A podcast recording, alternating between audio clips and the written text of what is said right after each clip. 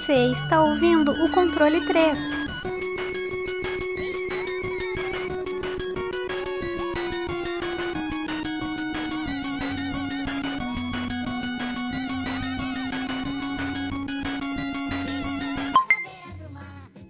Boa noite!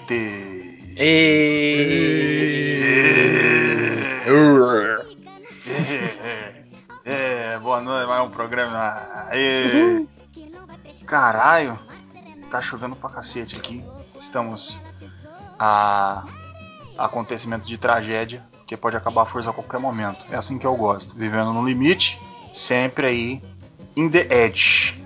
Bom, hoje mais um programinha especial aí, prontos para os nossos queridos ouvintes, pra gente sair um pouco daquela rotina, né? Aquela coisinha que a gente sempre gosta, que é esse nosso quadro que é sempre sagrado. Que quadro é esse, senhor Wesley?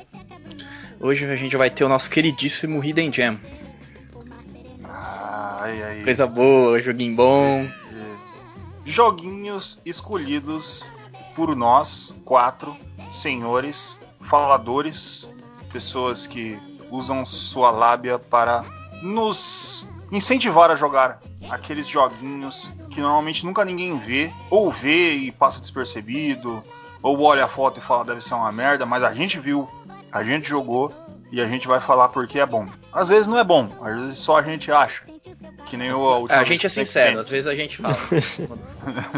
Às vezes só a gente acha, mas a gente faz o nosso possível. No nosso Hidden Gems, como sempre, eu faço papel de professor Raimundo, aí eu chamo uma pessoa do nada. Normalmente eu tento não repetir, mas como eu não lembro a ordem que eu fiz da última vez, então perdoe-me se eu repetir do mesmo jeito. Fábio. Opa. Tá pronto? No jeito? Aí, pá! Cabala no cano, hein? Esse é o garoto. Pode mandar, o que você vai falar nesse nosso Hidden Gems? Hoje o jogo, ele nem é tão assim desconhecido, mas é só porque é de um gênero de jogo que não tem quase nada aí de jogo muito conhecido, na verdade. Que é aqueles joguinhos táticos de ação, stealth, tipo grandíssimo Commandos, um joguinho velho pra caramba. Bom, hein? Bom. Aí o que eu vou trazer hoje é o Shadow Tactics: Blades of the Shogun. Pra começar a falar desse jogo, a primeira coisa que eu tenho que dizer é que a história ela não vai ser assim tão o foco do jogo, sabe? A história ela é bem previsível, é uma história bem simples. Só que o jogo ele compensa isso com os personagens que você vai jogar, que eles são muito bem desenvolvidos e são muito carismáticos, né? E como eu já falei, o jogo ele é tático, ação stealth. O principal objetivo dele é o gameplay, e é aí que o jogo vai se destacar, porque, né, aqui a gente sempre fala que o jogo ele tem que ser difícil. Aqui eu já estou trazendo, eu acho que o jogo mais difícil que eu já trouxe para cá, talvez do jogo que a gente falou, o mais difícil até agora, porque esse joguinho ele tem uma curva de dificuldade que ela vai aumentando. Cara, é ridículo.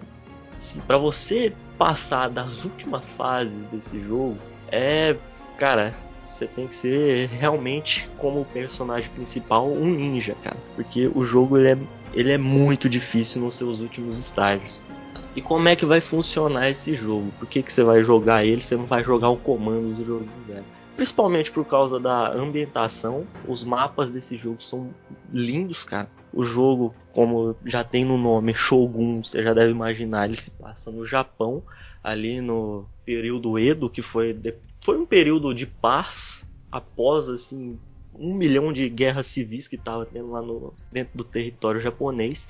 E você vai ser um agente do Shogun, que é o verdadeiro comandante do Japão, e você vai fazer as missões ali que ele vai te dar. É assim que vai funcionar o jogo, e todos os mapas que você ter, eles são muito bonitos. O gráfico do jogo é muito bonito também. O diferencial dele são os personagens, que cada um ele tem um foco, assim.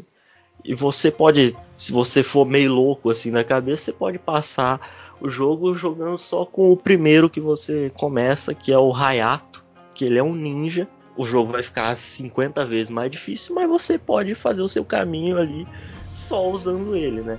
E como ele é um ninja, ele é mais focado no stealth, ele consegue escalar quase tudo, ele tem uma shuriken para jogar e matar os caras à distância. Você vai ter o Mugen, que ele é um samurai, então ele não tem toda a agilidade do primeiro personagem, mas ele, se um inimigo vê ele, ele consegue tancar muito mais, ele consegue carregar objetos pesados que você pode utilizar ali no seu gameplay.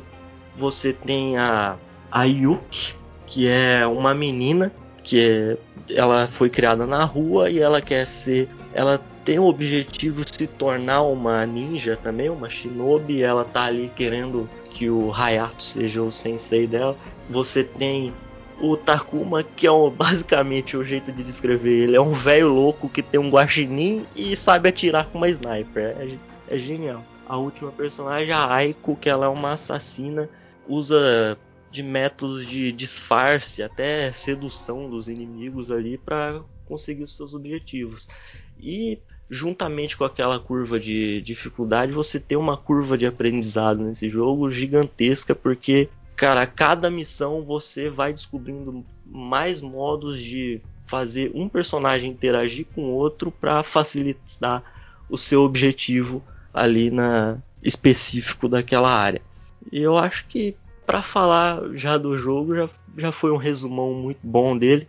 A única coisa que você não vai gostar muito do jogo, que é o maior defeito dele, é que a câmera ela é numa posição isométrica. Isso não é ruim, né? Mas para você controlar a câmera, o que eles fizeram no jogo, que você tem que apertar Alt, mexer o mouse, é muito bugado, cara. Tem hora que você vai passar mais raiva porque a câmera é bugada, você não consegue olhar direito pro lugar que você quer, do que o jogo ser difícil. Esse daqui. Rapaz, esse estilo de câmera aí, então só pra colocar esse problema de câmera bugada, eu tava jogando Hatred esses dias, eu comprei aqui na promoçãozinha, né? Aquele jogo lá ultra violento. A câmera é uma desgraça, porque os caras colocaram o WASD com uns botões que não tem nada a ver, tipo, fudeu tudo o jogo, por mais que ele já seja fudido. Câmera, quando coloca erro em isométrico, eu fico puto pra caralho, velho. E esse daí, cara, você tem ainda uma opção de você mexer com o Q e o E, né, que geralmente joguinho assim, você consegue mexer ali nesses botões da câmera, só que ela só vira pra uns lugares que tá definido já no jogo. Quando você quer mexer com um lugar que não é definido, você tem que segurar o Alt e mexer o seu mouse. E o negócio não tem precisão nenhuma, cara. É uma merda. Você mexe assim, meio milímetro do seu mouse e a câmera foi pro outro lado. É a única coisa que você vai passar raiva. O único defeito que esse jogo tem, porque de resto ele realmente é um joguinho muito bom, cara. Tá certo. Shadow Tactics. Eita porra, eu fui ver o vídeo aqui, apareceu o som de tudo quanto é lado. Shadow Tactics Blades of the Shogun. É esse mesmo, né? Aham. Uhum. Tá aí. Olha que bacana. O jogo é R$ 79,99, mas na promoçãozinha ele tá 12 conta. E é jogão, extremamente positivo. É da hora, cara. É um isométrico bem de longe, né? Bem de longe. Você consegue dar um zoom mais perto, mas mesmo assim a câmera ela é bem ampla, né? Pra você conseguir enxergar todos os inimigos, né? Porque senão você vai se fuder a cada passo que você dá. Só um detalhezinho, né? Que como quase todos os jogos de stealth, os inimigos eles têm um cone de visão, né? E essa é uma mecânica do jogo. Você consegue ver o cone de visão de um inimigo específico a cada por vez só, né? Você clica com o botão direito nele, vai mostrar para onde esse inimigo tá. Tem visão total e onde ele tem a visão parcial, que se você ir agachado, ou ir nadando, ou ir por cima, ele não vai conseguir te ver. Essa é uma das mecânicas também que você tem no jogo. Da hora pra caramba, filho do Tenchuco Diablo. Gostei disso aí, cara. Todo cheio de esquema. Bom pra caramba. Tá aí, joguinho do senhor... Pode eu falar. Esqueci de falar, né? Que agora que eu lembrei aqui, a distribuidora do jogo é a Daedalic Entertainment. e a desenvolvedora do jogo é o melhor nome de empresa que eu já vi na minha vida, que é o Mimimi Games. Tá certo, Mimimi Games. Ah, se eu tivesse a produtora, esse tipo de nome que eu ia colocar, cara. Mas é, a distribuidora é a Daedalic, cara. É jogão, só que ela faz aqui. É uns puta jogaço. Eu vou vendo um monte de nome aqui, eles fazem jogo pra caramba. State of Mind, eu já joguei esse negócio. Adora pra caralho. Tá aí, joguinho do nosso querido senhor Fábio. Bom, seguimos para mais um Ridegen. Estou virando a folha aqui, vocês viram o barulho de papel, porque velho não mexe tudo com manual. O computador, é tudo manual. Que é do jeito que eu aprendi. Tem uma máquina de escrever lá na casa dele. É, 1980. Tac, tac, tac, tac, tac, tac. Chesco, opa. O senhor tá acordado? Tô acordado aqui, tô ouvindo. Esse só. É meu menino. Tá certo. O rei de panorama. Eita, nós. Bom, Chesco, que jogo você vai mandar aí pra gente? Pode mandar tudo aí. Beleza, vamos lá. O meu jogo que eu escolhi é o Muramasa The Demon Blade. É um jogo que foi lançado no Wii em 2009 e a produtora dele é VanillaWare. Então, Muramasa The Demon Blade é um jogo 2D hack and slash, né, que você tem as espadas que você utiliza nos inimigos, né, que normalmente hack and slash é espada mesmo, é espada. É, aí você tem um botão de ataque e um botão de que cada espada tem um poder, né? Pode ser Hurricane, pode ser, enfim. Mas o interessante desse jogo é que ele utiliza um botão só de ataque, mas é muito variado. Porque você pode atacar aéreo, pode atacar embaixo. Cada movimento do botão do direcional e como você aperta o botão, se você segura ou não, é um movimento diferente. E vamos começar então pela história. A história principal é baseada focada em dois personagens. A Momohime, que é uma menina que acorda... Que o começo da história, ela acorda no cemitério, ela não sabe o que está acontecendo, tudo, e ela percebe que está sendo possuída por um espírito. Esse espírito era um antigo guerreiro das habilidades Oboro, que acabou possuindo ela porque o cara tava lutando contra um cara, ia possuir o corpo do cara, aí essa menina atrapalhou porque o cara... é um crush dela, ela atrapalhou, então acabou utilizando o corpo dela como hospedeiro, e, enfim, acaba habitando o corpo dela.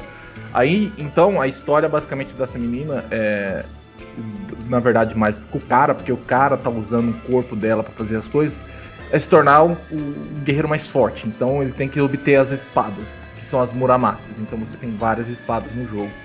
E é até interessante que no jogo você tem como forjar as espadas. Você obtém as espadas umas espadas quando você mata um chefe, que são as espadas que quebram as barreiras, né? Que o jogo te limita a ter um mapa aberto que você pode explorar. E cada parte do mapa tem as barreiras. Aí você tem a barreira laranja, amarela, você tem várias barreiras. E cada espada que você pegar num chefe, você libera. Você pega a espada para liberar essa barreira. E quando você vai liberando pegando as espadas também, você tem como construir e forjar novas espadas. Para você forjar novas espadas, você utiliza espírito e souls. Souls são as almas que vocês obtêm através das mortes que você ocasiona, né? Que você mata os monstros. E o espírito através de comida. É muito interessante que esse jogo ele tem uns gráficos maravilhosos 2D. E o gráfico dele lembra muito Dragon's Crown, que é um jogo mais futuramente foi lançado para o PlayStation 3. Então você vai ter todas as espadas que você equipar, são todas umas diferentes da outra. Logicamente que a espada ela não vai diferir muito, vai mudar a cor, vai ter um cabinho com um detalhezinho e tal. Mas você também tem as comidas, cara. Você pode fazer comida ou você pode comer. A cada comida que você comer, que são várias, você pode aprender novas comidas, porque o que é interessante num jogo hack slash fazer comida ou comer as comidas? Porque você fazendo as comidas, você recupera seu life, logicamente. Você tem uma mecânica de fullness, você não pode sair comendo toda hora, porque você tem uma barra que tem que baixar pra você sentir, pra conseguir comer de novo, né? E quando você come, quando você faz a comida e come, você tem novas habilidades, novos busts que dão no seu personagem. Mais vitalidade, mais força, menos encontro de inimigos. Porque esse jogo, ele é quase um Metroidvania, é quase. Eu falo que é quase porque você consegue explorar o mapa inteiro, você pode voltar. E cada vez que você enfrenta um chefe, um inimigo, ele trava a tela como se fosse uma batalha de RPG normal, né? GRPG. Você entra na batalha, ele fecha, você termina a batalha e você pode prosseguir pro caminho que você tá fazendo.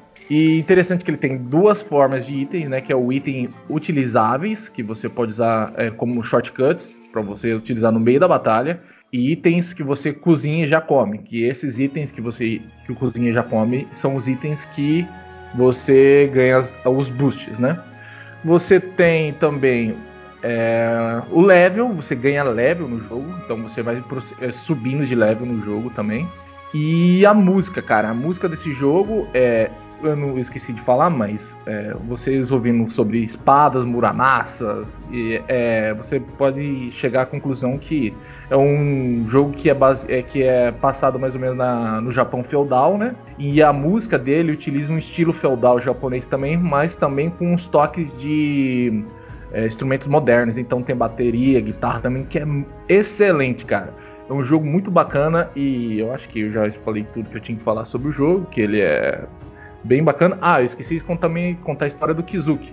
Kizuki é outra história que você pode seguir também, que você tem duas histórias. A primeira é Momohime, a segunda é o Kizuki. O Kizuki você consegue, a história dele é que ele acordou com a amnésia, não sabe onde ele tá, o que aconteceu. Ele é de um clã de um ninja.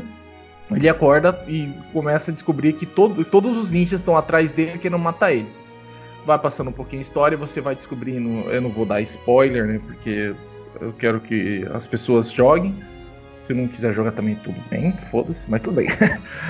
Mas... Meu Deus, tá certo. Se quiser jogar, joga. Se não quiser, foda-se. Se não quiser, foda-se. Basicamente isso. E a história dele é que ele também tá atrás de uma espada específica que o chefe dele mandou ele pegar. Só que acontece alguma coisa que ele perde a memória, não lembra. Ele acorda muito foda e matando todo mundo que nem a Momohime. Porque eles são pessoas normais. Ambos conseguem do nada um poder fodástico sobre as Muramasa. Então, lá na final, você tem as duas histórias. Você tem que concluir os dois arcos. Isso que eu achei interessante desse jogo. Você tem duas histórias que você tem que terminar as duas histórias para pegar todas as Muramassas, para chegar no final e você conseguir ver o final mesmo, entendeu? Então é interessante que esse jogo, eles são duas histórias diferentes, mas que elas se unem no final. Basicamente esse é o jogo que eu quero mostrar pra vocês. Tá certo, tá aí. Muramasa The Demon Blade. Eu tô vendo aqui os vídeos. Esse fundo é fantástico, cara. Tipo, pré-renderizado com paralaxe. Bonito pra caralho esse jogo. Parece uma pintura mesmo. E tem outra coisa também que eu tô reparando aqui. As moças são bem voluptuosas, né? Elas são... Então... Cara, é que nesse jogo ele pega leve. Tem que ver no Dragon's Crown, cara. Dragon's Crown, os caras pegam pesada nessa arte. É bem pesado. Tá certo, os japoneses gostam disso aí. Já mistura o hack and slash da hora, boa arte, e já coloca tudo que a japonesada gosta. É da hora pra caralho, mano. É o tipo de jogo que eu realmente jogaria.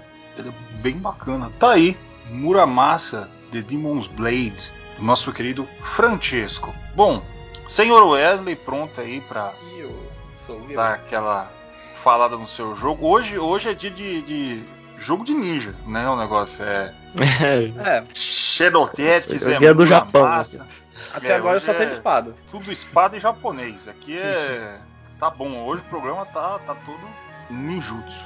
Tá todo temático. Tá temático o negócio aqui. Eu vou quebrar tudo, depois no final, tudo bem. Pode mandar aí, senhor Wesley. O que você vai falar pra gente? Eu vou continuar aí com a tradição. Vou falar sobre um jogo também de ação, Metroidvania. O nome do jogo é The Vagrant. Ele... Bom, vou começar com a história dele. É bem simples, assim. A principal é a Vivian. Ela tá dentro de um barco lendo um livro, procurando pistas sobre o pai dela que tá desaparecido. Vendo onde que é o último lugar que ele tava e tudo. E de repente aparece uma criatura do nada dentro do barco. com uma cabeça de coruja, um bicho bem estranho, falando pra ela que a busca pelo pai dela vai ser a ruína dela. Aí essa entidade some e começa uma tempestade muito forte. E começa a aparecer um monte de, tipo, esqueleto, os inimigos dentro do barco, que é meio que essa parte é meio que o tutorial, pra você aprender a mecânica, né, de batalha, que eu vou falar um pouco mais pra frente, não vou falar agora. Aí continua, o barco é destruído, ela cai no mar, e aquele velha história para numa, meio que uma ilha, ela chega até a terra firme, e ela levanta, tem uma garota sendo atacada por um, tipo, um javali gigante, um porco. Aí ela ajuda essa garota, e essa garota fala pra ela que ela chegou meio que na terra que ela tava procurando, mas só que em um lugar mais distante, numa vila, diferente do que onde ela ia parar, né? O objetivo dela no navio. Aí ela entra dentro da vila, tudo, a menina ajuda ela, e meio que essa menina pede pra ela ajuda pra ir pra sair desse vilarejo e tudo. E aí, a história... Aí é gameplay, aí depois é história do jogo, você jogando, que tem outras histórias em cima, tudo. E o jogo ele é bem parecido com o do Chesco, assim. A arte dele é toda 2D, aquele fundo desenhado à mão, parallax, tudo. Se o gordo gostou das meninas do esse do outro jogo. Bem voluptuoso, bem explícito mesmo. E ela pula, teta, indo pra tudo que é lado. É isso aí mesmo. Bom, jogando um pouquinho agora pra mecânica, né, de batalha primeiro, você tem aquele clássico, ataque forte, ataque fraco, tem o combo, esquiva, salto, padrão, né, desses estilos de jogo. E ele é bem, como eu posso dizer, ele cumpre o que promete, a batalha é bem divertida, ele tem também o sistema de... Ele não tem sistema de level, ele tem um sistema que no jogo fala que é mana, você é meio que o XP do jogo, que você recolhe ele e você tem uma puta de uma árvore de habilidades, que ali você faz tudo, você aumenta, por exemplo, a sua vida, ataque, ou você aprende combo novo, item consumível fica mais forte, sabe, tudo tá ali, o seu level vai estar ali nessa árvore de habilidades. Ele tem também a parte de itens consumíveis, você recolhe bastante item nesse jogo, material, tudo pra fazer, aprimorar a espada. Dá pra você criar também, fazer a sua espada. Ele tem também esse sistema de comida, que ele é bem parecido com, não com o jogo do Chesco, mas um outro que é o Bloodstained, que você pode consumir uma comida e ele te dá um status permanente. Porém, nesse, dependendo da comida, você troca o status. Alguns, por exemplo, você come uma comida, você fica com, vou dar um exemplo, mais 50 de força. Aí se você comer outra comida, ele tira esse 50 de força e, por exemplo, te dá 50 de defesa, entendeu? Você pode também fazer essas comidas. No meio do jogo tem, por exemplo, acampamento, essas coisas você pode fazer. Ou você pode comprar nas lojas que tem, né, nos NPCs do jogo. Ele tem também, normal, armadura, espada, tem acessórios que aumentam seus bônus e tudo. Sistema também de habilidades que você pode ir aprendendo, que é aquele esquema, por exemplo, no botão B, B pra cima, B pra frente, B pra baixo, B pra baixo. Aí ele solta uma habilidade diferente. Se eu não me engano, 4 variações que você tem de gatilho rápido. Aí você pode depois ir trocando no menu. Deixa eu ver se esqueci mais alguma coisa. Bom, o estilo do mapa também é Metroidvania, clássico. Fica o mapa ali, quadradinho, mostra o seu objetivo, onde está loja, hotel, essas coisas. Os saves também não é um save, aqueles saves que ficam no mapa, né? Você não pode salvar em qualquer lugar. E os saves também, alguns são viagem rápida. Os inimigos têm uma variação bem legal. E os chefes também eu achei que é uma dificuldade bem legal. Não é nada muito difícil, monstruoso, mas também não é aquela coisa muito fácil. E normalmente ele tem aquele sistema de a cada... Por exemplo, porque a barra de vida deles é gigantesca e, por exemplo, são 4 ou 5 para você até matar ele. E em cada barra você vê que ele varia o ataque ou ele muda de forma, sabe? Aquele sistema de quanto mais você vai derrotando ele, mais forte ele vai ficando. Então é bem legal. Cara, ele é um jogo, assim, simples na proposta, mas ele faz com... Posso até dizer com perfeição, entendeu? A ambientação dele é muito bonita, o gráfico, assim, é 2D... bonito. A história também dele é muito boa. Ele tem várias missões dentro daquela missão dela, que é achar o pai dela. E aí você vai seguindo a história. A trilha sonora também ela é ok, não é nada muito grandioso, mas também ela cumpre o que promete, né? Aquela ambientação de Metroidvania, de jogo de época, né? Aquela pegada mais... Cara, acho que é isso o jogo. Sim, não tem muito o que falar mais. É um jogo bem divertido. E... eu esqueci de falar, né? A desenvolvedora dele é a OTK Games e a distribuidora é a Sakura Games. E se vocês quiserem, ó, eu vou dar uma dica, ó. Ele é só R$8,69 hoje. É porque acho que na época não vai estar, mas em promoção, se vocês pegar, agora tá R$3,40 o jogo. Aliás, eu acabei de comprar. Ele ficou bastante tempo em Early Access, mas agora ele tá na versão final. Se eu não me engano, ele entrou em Early Access dia 9 de junho de 2017. Aí dia 13 de julho de 2018 ele tá na versão final. Eu lembro que eu comprei ele no Early Access. E eu percebi uma diferença depois que eu fui jogar agora de novo. Que deu uma melhorada. O problema que ele tinha, que é bem engraçado na época do Early Access, parecia que a tradução foi feita no Google Tradutor.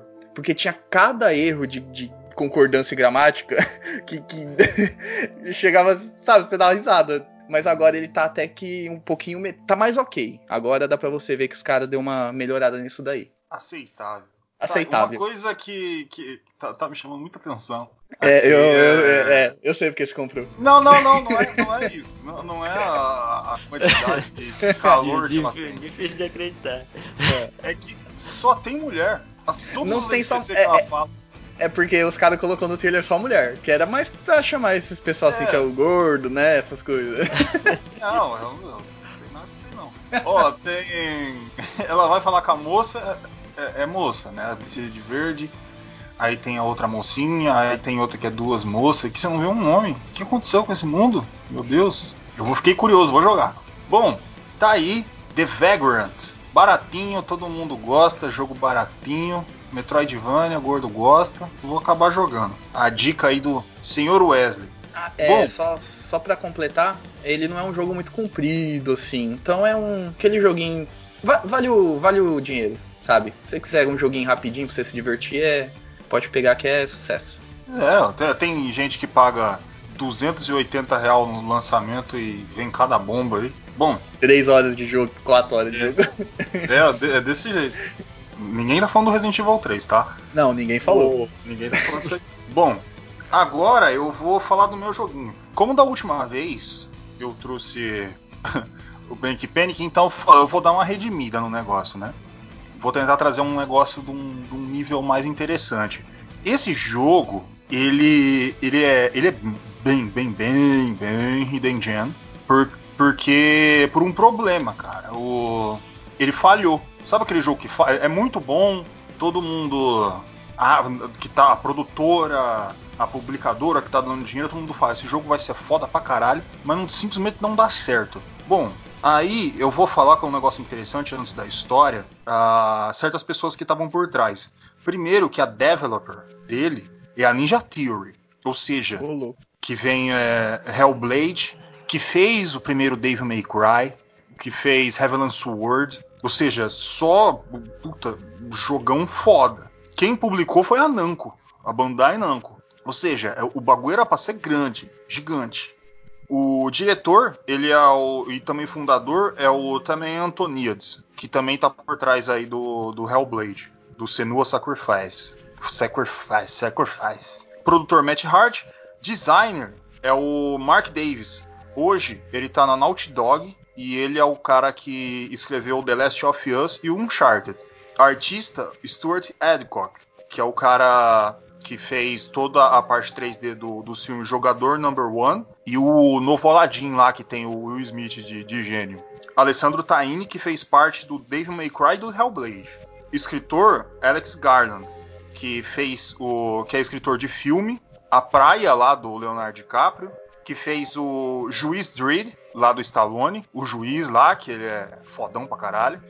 Ele também escreveu Halo. Tem noção do tamanho do negócio. E o Tameem Antoniades também fez parte do escritor. O compositor é o Nitin Shanui. Ele é compositor orquestral. Ele já fez composição junto com o Sting, com o Paul McCartney. Fez parte de umas par de coisas do Circo de Soleil.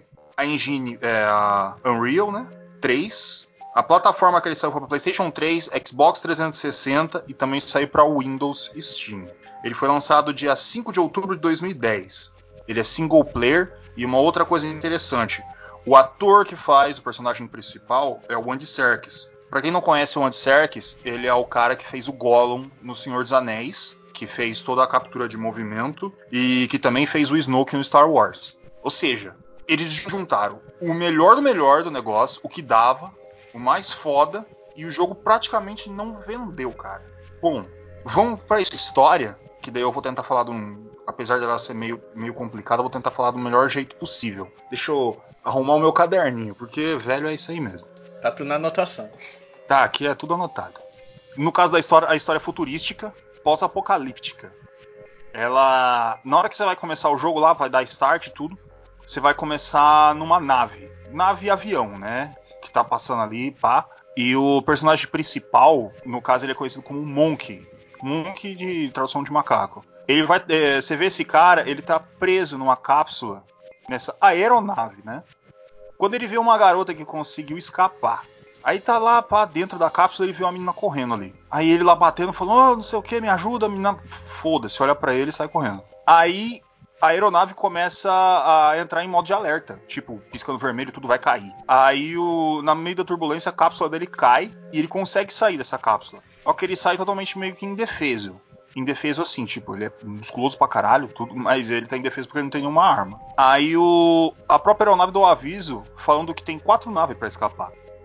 Pra ele poder fugir dali. Aí ele vai ter que correr. Aí começa tipo o tutorial, saca? Tipo, pra você pular, como é que você pula, como é que você não sei o que, desvia de alguma coisa e por aí vai. Sendo que os inimigos deles são tudo robô, é tudo mech naquele mundo ali. Na parte do tutorial é só o que aparece.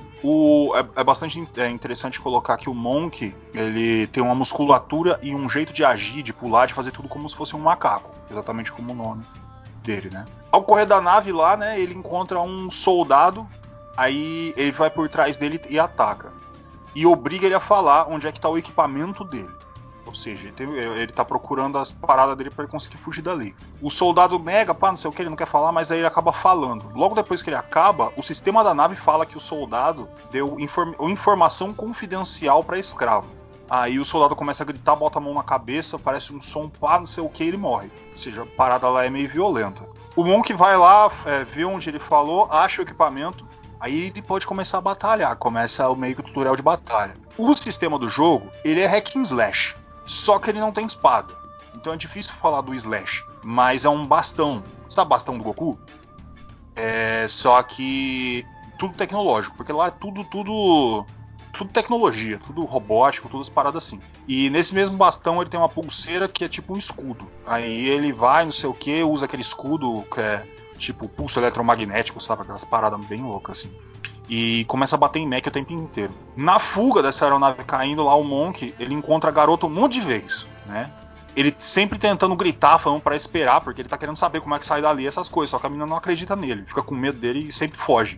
Só que não só foge, ela atrapalha. Normalmente ele tá tentando passar do negócio, a filha da puta vai lá e fecha as portas, deixa ele selado, ele não consegue passar por lugar nenhum, ele gritando, xingando. Deixa eu ir aí, não sei o que, eu não vou fazer nada, e ela só atrapalhando. Aí ele vai, pula aquela aeronave, tudo um tutorialzão, bem bonito. O design dele é interessante. Apesar de ter algumas coisas que ele fez explicando, ele também deixa algumas coisas por haver que você, se quiser, se vira pra descobrir. Aí ele consegue chegar na última cápsula dele de fuga, né? Aí a garota já tá lá dentro. E já fechou a última cápsula. Aí ele tá batendo na aeronave, falando, deixa eu entrar, pelo amor de Deus, eu vou morrer. E a menina, foda-se, ela foi lá e apertou o botão de ejetar. Aí ele saiu voando, agarrado na cápsula, enquanto ela tava dentro, né? Aí ele cai lá, a aeronave cai também depois, mas ele cai junto com a cápsula e desmaia, pá, até ela ficar preta. Aí quando ele acorda, ele descobre que ele tá com uma parada na cabeça, tipo uma coroa, uma tiara, saca? E ele começa a falar que a cabeça dele tá doendo. Aí quando ele vê, a garota tá junto com ele. Aí ele vai tentar se aproximar da menina, provavelmente dar um fumo, ele não é uma pessoa muito violenta, né? Aí a menina grita um comando pra ele, ele começa a se contorcer de dor, saca? Como se fosse realmente morrer. No estilo do outro soldado. Aí a menina explica que a coroa é tipo um dispositivo pra deixar o Monk totalmente à submissão dela. E se ela morrer, ele também morre automaticamente, por causa que é grudado com os batimentos cardíacos dela. Ele fica putaço. Só que ela tenta explicar pra ele que ela tá fazendo isso por causa que ela precisa voltar pra terra natal dela. Só que ela não é forte, não vai conseguir fazer isso sozinha, porque tá tudo pós-apocalíptico, não tem mais ninguém vivo, eles nem sabem onde tá. Aí ela fala que o nome dela é Trip. Ele precisa dele. Ela precisa dele de qualquer jeito. Monk putaço, não tem outro jeito, ele fala, vamos logo. Só que a única forma de sair dali era que ele conseguisse chegar lá na nave e pegar a moto dele pra conseguir levar ela pro lugar. Até aí, daí começa realmente o jogo, e a parte que eu já não vou falar mais nada, porque deixar as pessoas jogar. Uma parte do jogo interessante é que ele se passa 150 anos depois de uma guerra global que dizimou o planeta Terra. Não vou contar mais do que isso, porque senão também é mais outras coisas do plot do jogo, que senão acaba ferrando tudo. O Enslaved, pra quem conhece, sabe que coisa que tem bastante história, que tem macaco com bastão, essas coisas, ele é baseado no antigo conto chinês, né? O Journey to the West, a jornada para o oeste, que tem um menino chamado Goku, que tem um bastão. Acho que vocês já viram essa história em algum lugar, né? Acho que eu já ouvi falar. Então, eu já ouvi a história mais ou menos. Ninguém conhece aí, não. Isso aí é... Não, isso aí ninguém nunca nem viu. O problema do jogo, ele fracassou miseravelmente. A Namco tava esperando que ele vendesse mais de 1 milhão de cópias, né? Pelo menos. Pra falar que, pelo menos, justificou alguma coisa. Em novembro de 2010... tinham falado que só vendeu 800 mil. Mas logo depois, a Ninja Theory divulgou que ele, em setembro de 2011, que ele não conseguiu vender mais do que 700 mil. Que é o que impossibilitou uma sequência e enterrou o jogo completamente. A Namco, ela culpa a falha que foi a janela de lançamento. Em 2010, pra quem não sabe, 2010 lançou Skyrim, lançou... Puta, só jogo grande, western, RPG, o povo não tava muito afim de jogar hack and slash, fácil, essas coisas. Tava numa época de transição. Tameem Antoniades, né, que é o fundador da Ninja Theory, disse que acredita que na época os elementos de fantasia e a gameplay não tinha visibilidade na época. Provavelmente é o cara que tá mais certo, né, porque aquilo não tava funcionando naquela época. Talvez hoje, ou talvez antes, poderia ter funcionado. Bom, tá aí o meu joguinho, Enslaved. Escravizado? Achei escravizado a tradução literária, né? Não sei. Tá aí.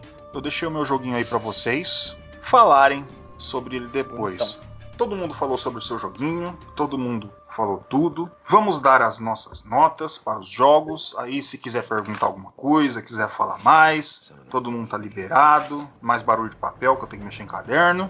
Bom, o nosso querido primeiríssimo jogo do senhor Fábio, Shadow Tactics, vamos dar notas e falar sobre ele. Senhor Fábio, pode começar a falar do seu jogo, né? O primeiro sempre tem que ser a pessoa. Cara, eu já falei bastante lá do jogo, já abordei a maior parte das qualidades e dos defeitos dele. Sabe, eu não tenho mais muita coisa pra acrescentar, né? Acho que eu só deixei de falar um pouco da trilha sonora, mas ela nem é assim uma coisa que você vai prestar muita atenção. Não quer dizer que ela seja ruim, é porque o jogo ele te foca tanto no gameplay que a trilha sonora é só um pano de fundo ali que você nem liga direito pra ela. Mas o jogo, cara, se você gosta de jogo tático ali, se você gosta de Commandos, se você gosta do Desperados também, outro joguinho nesse estilo, é um jogo que você tem que jogar também. O jogo ele é muito bom e acho que ele merece uma nota 8, cara. Tá aí, 8, senhor Fábio, aquela nossa nota sagrada. 8, bom e velho 8. Bom, senhor Chesco, fale aí do Shadow Tactics do nosso querido aí. Chesco morreu. Ih, rapaz, não, ele tá caindo bastante aqui. Tá caindo bastante aqui. Bom, é um jogo legal, parece bem fiel ao Commandos aí, é bem bacana. É legal que você controla vários personagens e toda essa atmosfera feudal, japonês feudal, é bem bacana mesmo. Minha nota pra ele é 7,5. 7,5? Senhor Francisco deu aquela baixada. Tá certo. 7,5, senhor Wesley. Nota. Eu vou falar minha nota. Mentira. Ah, eu gosto desse estilo de jogo. Nossa, eu jogava muito aquele Commandos, velho. É muito da hora esse estilo de jogo. E ele, o gráfico dele também parece ser bem bacana. Eu acho que uma vez eu quase comprei esse jogo, mas eu fiquei meio assim. Mas agora eu vou comprar, depois de ouvir sobre ele. Cara, eu gosto desse estilo mais Commandos, né? Essa pegada japonesa, o estilo dele. Tem esse probleminha da câmera, né? Que o Fábio falou, mas acho que isso daí... Bom, só jogando pra saber, né? Se é o de menos ou não. Não sei. Vou me prolongar muito também, não. Acho que minha nota vai ser... Vou curtir isso, com 7,5. 7,5. 8, 7,5, 7,5. Eu gosto desse tipo de jogo. Isométrico, stealth, tudo cheio dos... devagarzinho, não pode... Tem que pensar antes de fazer as coisas. Patati patatá. Bom, pra mim, eu vou dar 8 também. Eu vou juntar com o Fábio, porque realmente é um tipo de jogo aí que eu sou chegado. O gordo gosta. 8. Muito bonito. Os ninja. As táticas sombrias. Bom, agora o joguinho do Chesco. A Muramasa. Senhor Chesco, pode falar do seu jogo, da sua nota e faz o que tu quiseres. Beleza, o jogo tem gráficos fantásticos, a jogabilidade dele é muito bacana, muito divertido de jogar, dependendo da dificuldade que você joga, que você tem dois tipos, a Musa, que é um estilo mais fácil, estilo God of War, que você só fica apertando o botão, e o Shura, que ele é uma dificuldade mais difícil, que você tem que ter os timings certos, desviar dos inimigos. E uma outra mecânica que se falar do jogo, que as espadas elas quebram, mas depois de um tempo elas se recuperam, se regeneram. Então você não consegue ficar bloqueando toda hora. Então você tem uma mecânica bem trabalhada em cima para você não conseguir utilizar artifícios a benefício próprio, né? E o gráfico é maravilhoso, cara. Os chefes são bem desenhados. Parece sabe, aqueles estilos de desenho japonês bem com aquarela. Tudo muito bem feito, bem exaltado em alguns aspectos, vamos dizer assim.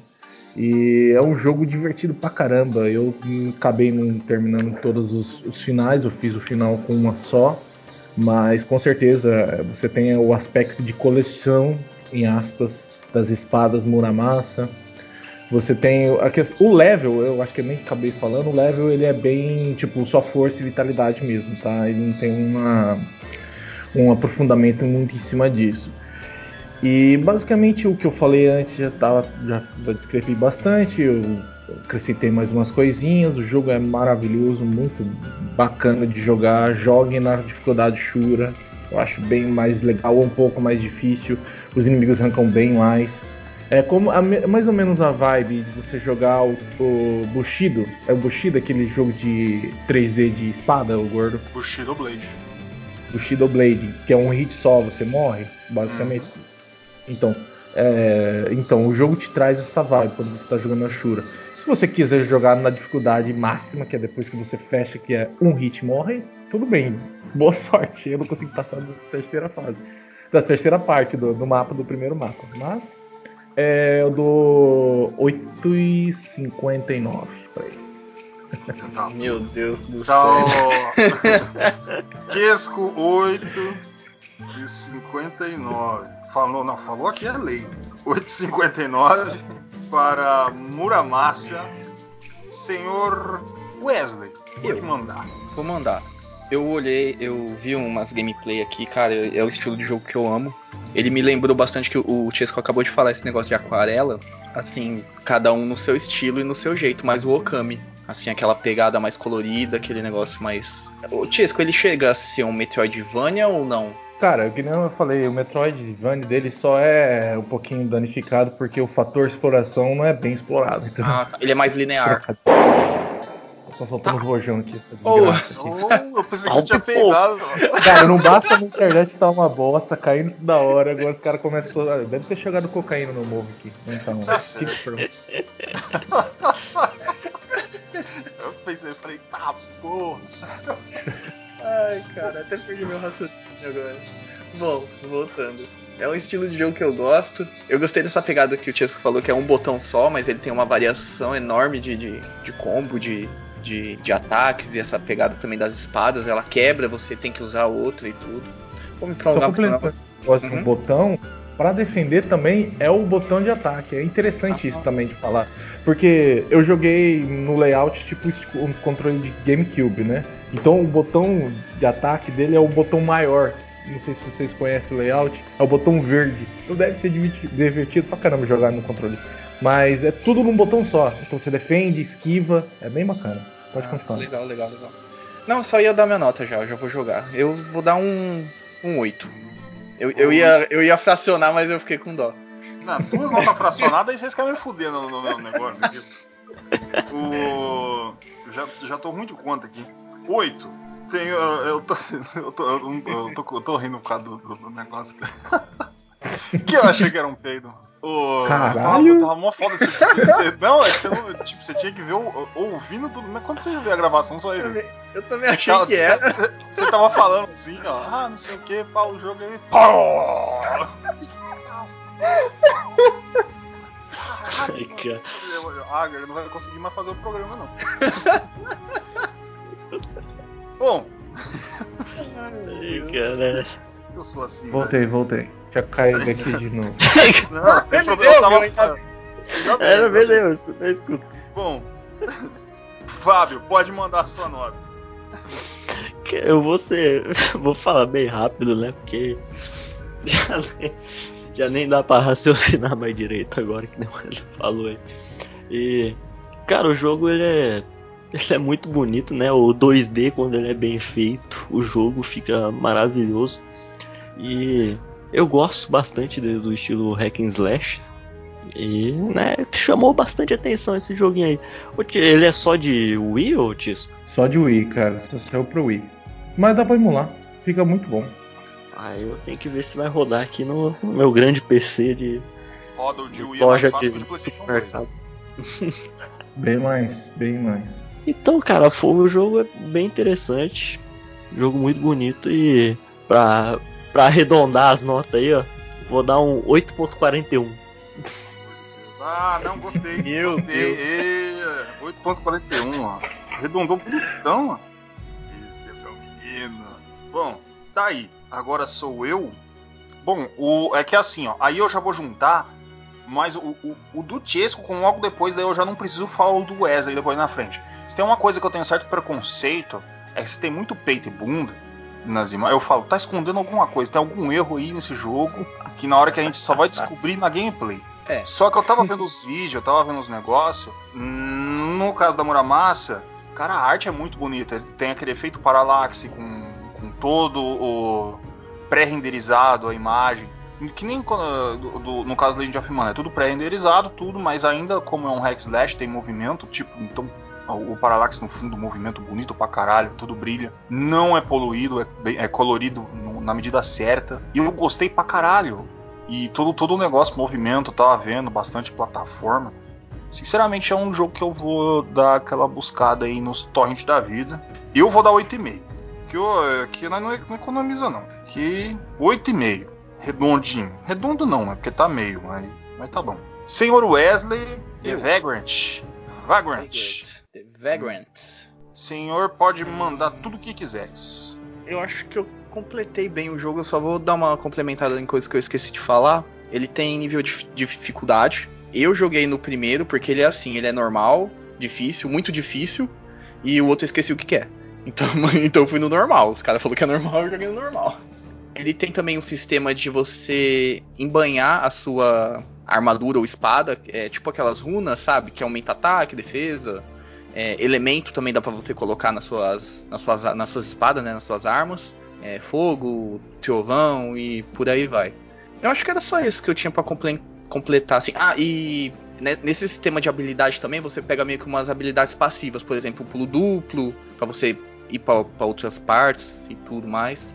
Tá tudo ali nesse sistema naquela árvore gigante de habilidade pra você fazer no jogo. O jogo ele é bonito, tem muito peito, muita bunda... Mas ele é divertido, sim. Ele só tem um negócio que é um detalhe mínimo que. Mas é porque eu sou chato. Quando o item cai, você não pega na hora, então você tem que ficar passando por cima dele toda hora. Mas, sabe, é um negócio chato que eu não gosto de fazer só, sabe? Não, isso tipo atrapalha assim, a gameplay, né? É, tipo, o item cai e você já não pega ele, sabe? Você tem que esperar a animação dele cair no chão, aí você tem que ficar passando por cima, sabe? Indo e voltando. Tipo, é um detalhezinho, mas é chato, tipo, na hora que você tá jogando. Ele tem uma variação bem grande de itens. Alguns, tipo, Bom, é só jogando pra você ver se você vai usar, vai vender, enfim. Eu vou dar um 8 também pra esse jogo, porque eu gosto dele, ele é legal de jogar, assim. Vai ser um 8. 8, The Vagrant.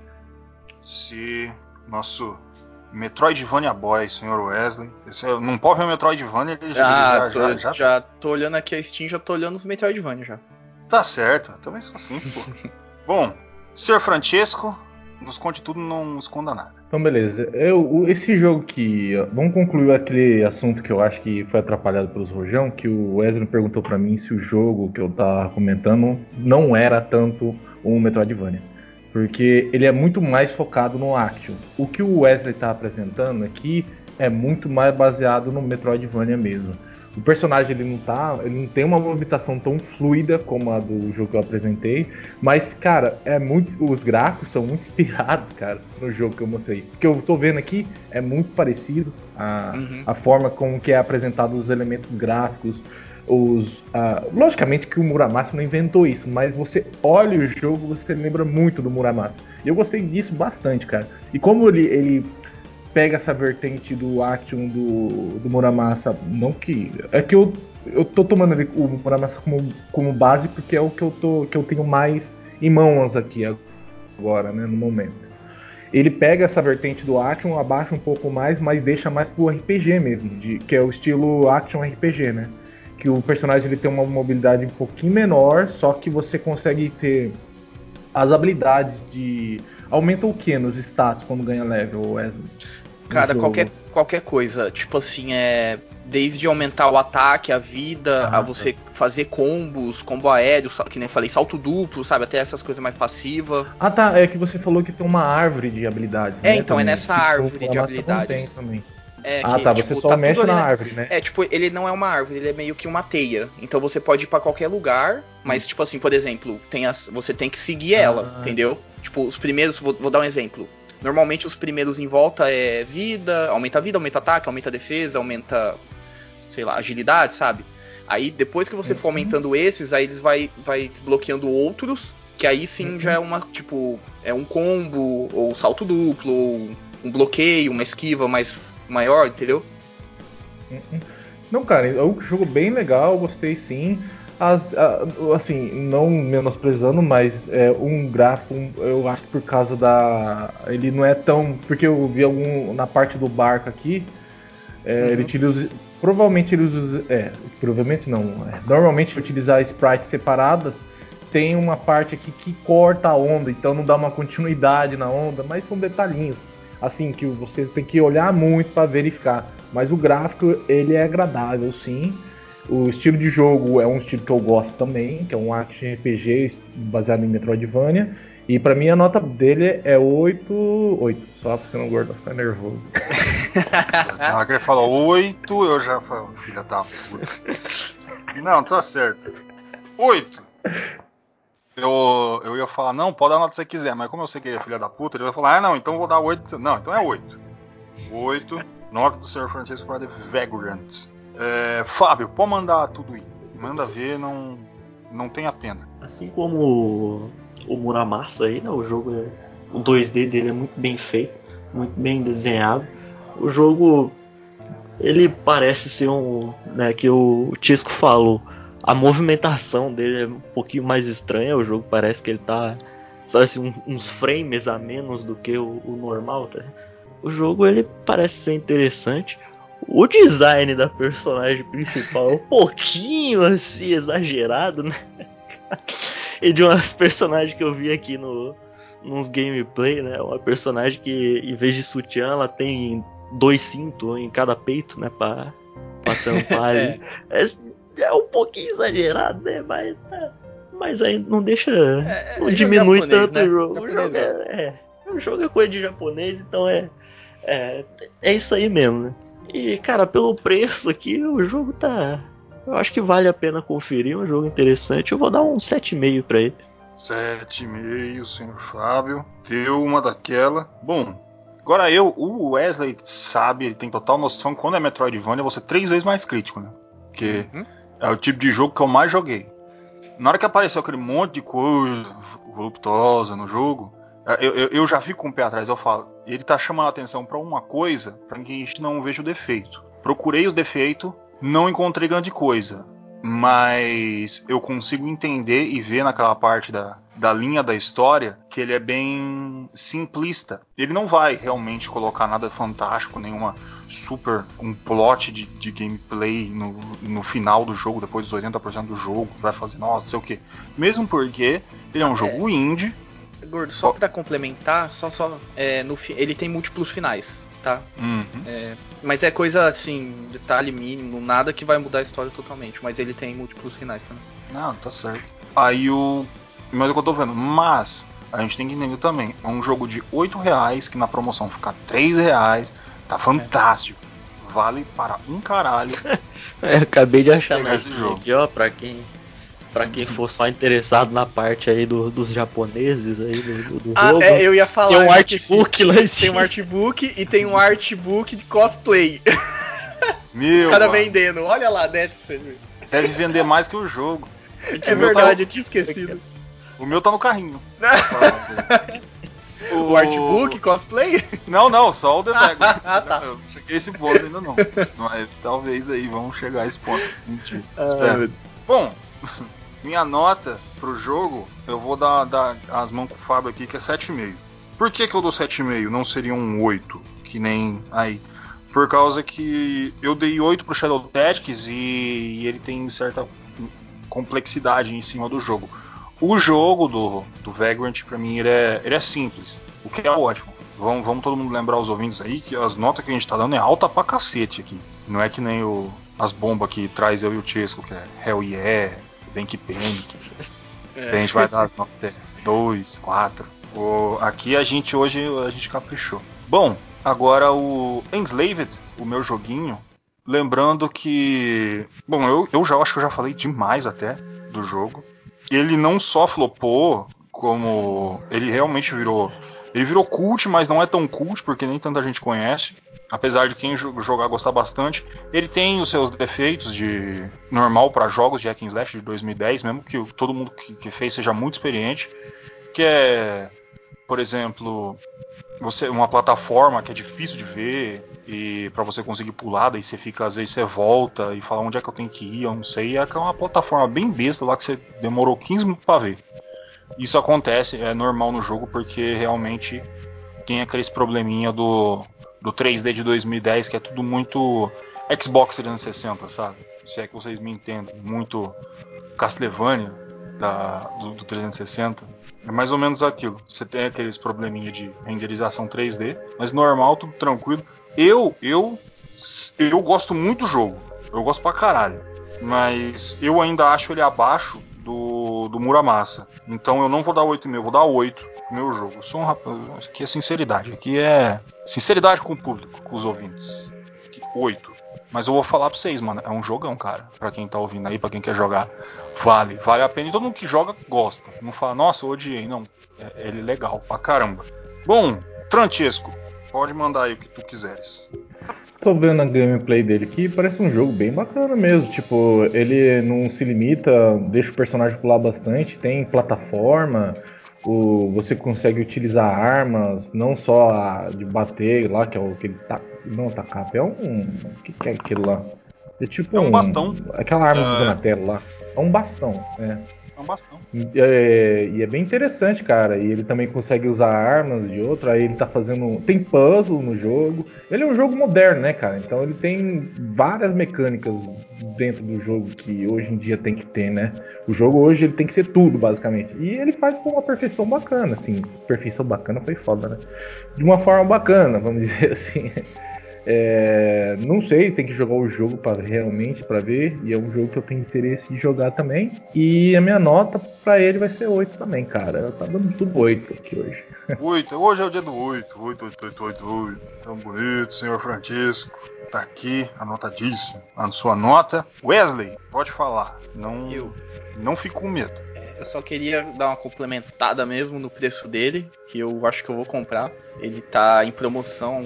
É que agora a gente tá em época de promoção que a gente tá gravando, mas eu acho que provavelmente qualquer promoção que vier ele vai ficar esse preço. Ele tá R$8,74. Já faz anos que ele fica nesse preço aí, então de boaça pra pegar, tranquilo. Eu vi umas gameplay, ele me lembrou bastante o Darksiders. Assim, até em gráfico mesmo. É porque era padrão meio, né? Gráficos era meio que tinha na época. Então. E a movimentação, ele parece ser bem fluido, né? Tem essa pegada que você tem que proteger a menina. É isso, né? Que se ela morrer, você... Assim, ela consegue se virar legal. Ela é a sua Ashley, né? Então, aí é um negativo grande pro jogo. Ela não é... Ela ajuda pra caralho. Ela ajuda, então beleza. Ela faz pra procurar mina de terrestre. Mas tipo, na hora da batalha, ela se esconde e você faz o que você quiser. Ela não toma dano. Então, aí eu já não sei se é bom ou não. Porque, tipo, a premissa do jogo era você proteger a menina. Aí quando tem batalha, você não... Não sei. Então. É que é assim... Ele é um jogo de... Ele é um jogo de... Você entendeu, né? Eu entendi. Um jogo de hack and slash, se você botar uma outra pessoa pra você proteger, pra você dar dano, você nunca vai fechar na sua vida. Às vezes os caras conseguem fazer uma mecânica, sei lá, entendeu? É só isso, porque a premissa do jogo era essa. Bom. Assim, eu posso dar o meu pitaco aqui? Pode. É uma mecânica muito foda de mexer, porque se o cara faz um personagem que fica vulnerável e morre toda hora, o cara reclama. Mas se o cara faz o cara indestrutível, então acho que tem que ser feito de uma maneira, tipo, ela equilibrada. Ela podia, por exemplo, ajudar na batalha, mas, tipo assim, você vê se ela tá morrendo, vai lá ajudar ela, tá ligado? Não ser totalmente inútil, cara, e nem ser... Mas é complicado, eu tô ligado. O jogo inteiro ser assim é complicado. Se eu tivesse no lugar dela, eu ia ficar escondido também, velho. Imagina enfrentar esses monstros gigantes, esses robôs do caralho, eles tão fora. Deixa o maluco, um macaco bater lá. Mas tipo assim, gordos, ela fica escondida, mas se os inimigos acharem ele e bater nela, ela é indestrutível? Ó, explicar mais ou menos como é que funciona. No início do jogo, quando fala, o Monkey, ela meio que se coloca em perigo no começo do jogo, aí o Monkey vai lá e dá um fumo nela, fala assim, desgramada, se tu morrer, eu também morro, então obedece o que eu tô falando, quem bate aqui sou eu. Então depois desse momento, logo no começo do jogo, toda vez que vai ter alguma coisa, ou algum problema, ela corre para trás e se esconde atrás de uma pedra. O mecanismo da coroa dela tem um monte de opção que faz com que ela possa te curar com o dispositivo, que ela pode fazer uma réplica com que chame outros inimigos para essa réplica e você consiga correr ou fazer qualquer outro tipo de coisa. Então a maioria das mecânicas é tudo junto com ela e a coroa. O objetivo dela tá ali no meio, não é dela ser uma pessoa pra você, tipo, como fala. Ela chega e pede a proteção dele, só que ela é tipo uma hacker. Ela abre as portas, ela mexe nas tecnologias, ela faz o negócio pra achar as coisas. Se você for ver no final mesmo, sim, ela é mais útil que ele. No ele completo bate, do negócio. Ele bate, ele é o tanque, ele vai lá no meio e começa a bater nas coisas. Entendi. Só essa dúvida aí que eu tava. Eu achei interessante esse design do personagem aí, que ele é baseado no Son Goku, né? Que é um macaco, ele tem o nome de um macaco. Ele tem um cinto ali que fica parecendo um rabo pra ele. O personagem é quase um macaco, né? Eles fizeram o design certo? É verdade, quando ele anda assim parece que é um macaco. Bom, o jogo quis ser grandioso, mas não conseguiu, né? Por causa da época e tudo. Parece ser um jogo legal. Eu vou comprar sim, pelo preço e pela gameplay, pelo tudo que ele é. Aí eu vou dar uma nota 8 também, eu vou ser bem neutro hoje. Eu falei, achando os caras que ia baixar. Caralho. Eu falei, agora vai pra um 7, né? 8. Tá bom. Senhor Francesco, Sobrares também... sua pessoa, sua nota, seu parecer. Pra calmar o... Ué, eu acho que é o Chesco já não falou. É. Ué? Deixa eu ver, peraí. Eu faço. Eu tenho nota 8, cara. Caralho, troquei tudo aqui, peraí. Peraí, sim. Essas anotações, parça. 8. Não, tá certo. Pode deixar a nota aí do Fábio 8 também, que ele vai dar 8 todo ano. Todo mundo vai dar 8. 8, corrigir. Vai, Fábio, agora é tua nota. Manda ver. Cara, eu falei aí do design do jogo, né? Que eu achei muito... Eu achei genial, né, esse negócio. E, cara, é uma premissa muito boa, porque é uma história que a gente já conhece aí de 1 milhão de fontes diferentes. Tem uma pegada nova nessa história, mais futurística, parece bem interessante. E, obviamente, por todos os nomes que, né, o Gordo falou aí no começo, que tá envolvido nesse jogo, ele ao mesmo tempo empolga e também dá um certo medo do jogo, porque, né, com tudo isso de nome, ele não conseguiu, assim, ter um grande sucesso comercial, é meio estranho. Mas parece ser um jogo interessante, eu acho que também, provavelmente também vou comprar ele aí na promoção, vai valer a pena conferir, eu vou dar um 7,5 pra ele também. 7,5, ó, pelo menos valeu o Fado apagar aqui, ó. 7,5, 8, 7,5, 8, beleza, média. Jogo do Fábio, Shadow Tactics, 7,5, 8, 7,5, 8, tira maior, bota menor, taca pra lá, taca pra cá. Entre 7,5 e 8, a gente tem 7,7. Fechado? 7,75. 75? Tá bom, vamos quebrar mais ainda. 7,75. Chesco, Muramasa, Demon's Blade, 8, 8.4.1, 8.59, 8,5. Tira a nota maior, tira a nota menor... A nota maior foi 8.59, a nota menor 8, sobrou 8.5, 8.41, 8.5, cara, entre 8.41 e 8.5, 8.46 e 1/3. Boa. Nossa senhora. Tá aí. Justo. The Vagrant. 8,75, 8,75, tira maior, bota menor, mesma coisa, 7. Tem que ser 7,75, que outro também foi, mesma coisa, 8,75. Enslaved, 8,8,8,7,5, tira maior, também é 8. Puxa, 8, só tem um monte de 8. 8. Tá aí. Shadow Tactics, 7,75. Muramasa, 8,46, 1/3. O The Vagrant, 7,75. Enslaved, 8. Tá aí as notas, os nossos queridos Hidden Gems. Espero que nossos ouvintes tenham gostado dos jogos. Pelo menos um aí que você tá ouvindo, você fala, gostei desse jogo, vou pegar esse jogo. A gente espera ter te ajudado aí nas suas escolhas pessoais para jogos. Bom, vamos se despedir aí da galera, vamos que vamos. Bom dia, boa tarde, boa noite, dependendo do horário que você tá ouvindo a gente. E tchau. Aqui foi o Fábio, uma boa noite para todo mundo e lembra que eu não sou o Tisco. Aqui foi o Francisco, não o Fábio. E valeu pela audiência de vocês e até a próxima. Bom, seguinte, www.controle3.com.br, tá lá o site, a matriz do negócio, onde vai estar tudo. Você pode escutar a gente no Spotify, você pode escutar a gente no Deezer, você pode escutar a gente no iTunes, você pode escutar a gente no YouTube. Hoje eu quase acertei tudo, hein? Cacetada de lugar. Eu, Gordo, tenho um canal no Twitch, se você quiser acompanhar ali, pá, Gordo C3. Você chega lá, passa, fala, vou lá ver o Gordo jogando, merda. Eu não jogo muitas vezes, mas eu apareço, então fique esperto que eu apareço. Chesco também tem um canal aí no Twitch. Qual é o nome do teu canal, Chesco? Save State 2. Save State 2, você vai lá, chega, Chesco, ele joga pra pessoas do grupo de risco. Então é só jogão antigo, bonito... Daquele jeito. Na verdade, de risco. A promissa do canal é fechar todos os jogos de Mega Drive. Tô no número 52. Eita, lasquinha. Vai tempo aí. Já joguei cada merda, meu irmão. Já joguei cada bosta. Eu lembro que você falou do Back to the Future lá, que deu medo, velho. Nossa, cara. Tem conteúdo assombrou. Aí. Também, mais um jabazinho, tem o...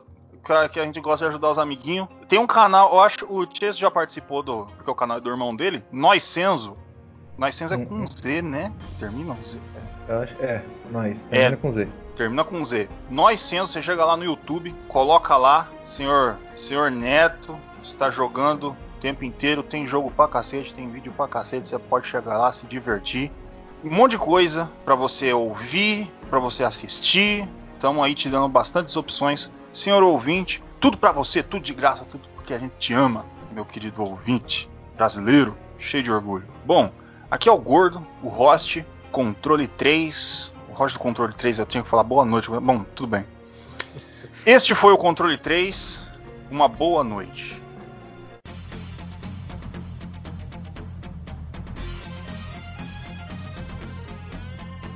Você ouviu o Controle 3. Boa noite.